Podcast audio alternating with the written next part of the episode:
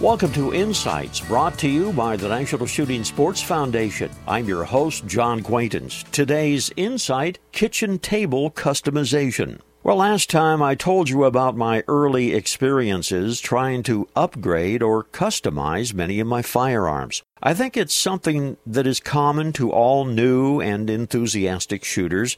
You gotta have the best, right? So if you get it out of the box from the store, it can't possibly be the best, right? So you have to customize it. Well, there is a downside, one that should be addressed.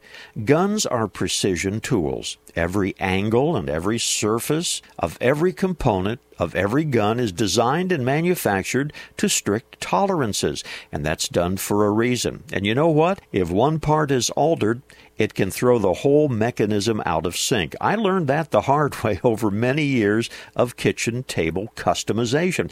Now, it may not be disastrous with, say, the TV remote, but with a firearm, one is potentially courting some trouble. Bottom line, be careful when considering changing anything on your firearm, rifle, pistol, or shotgun.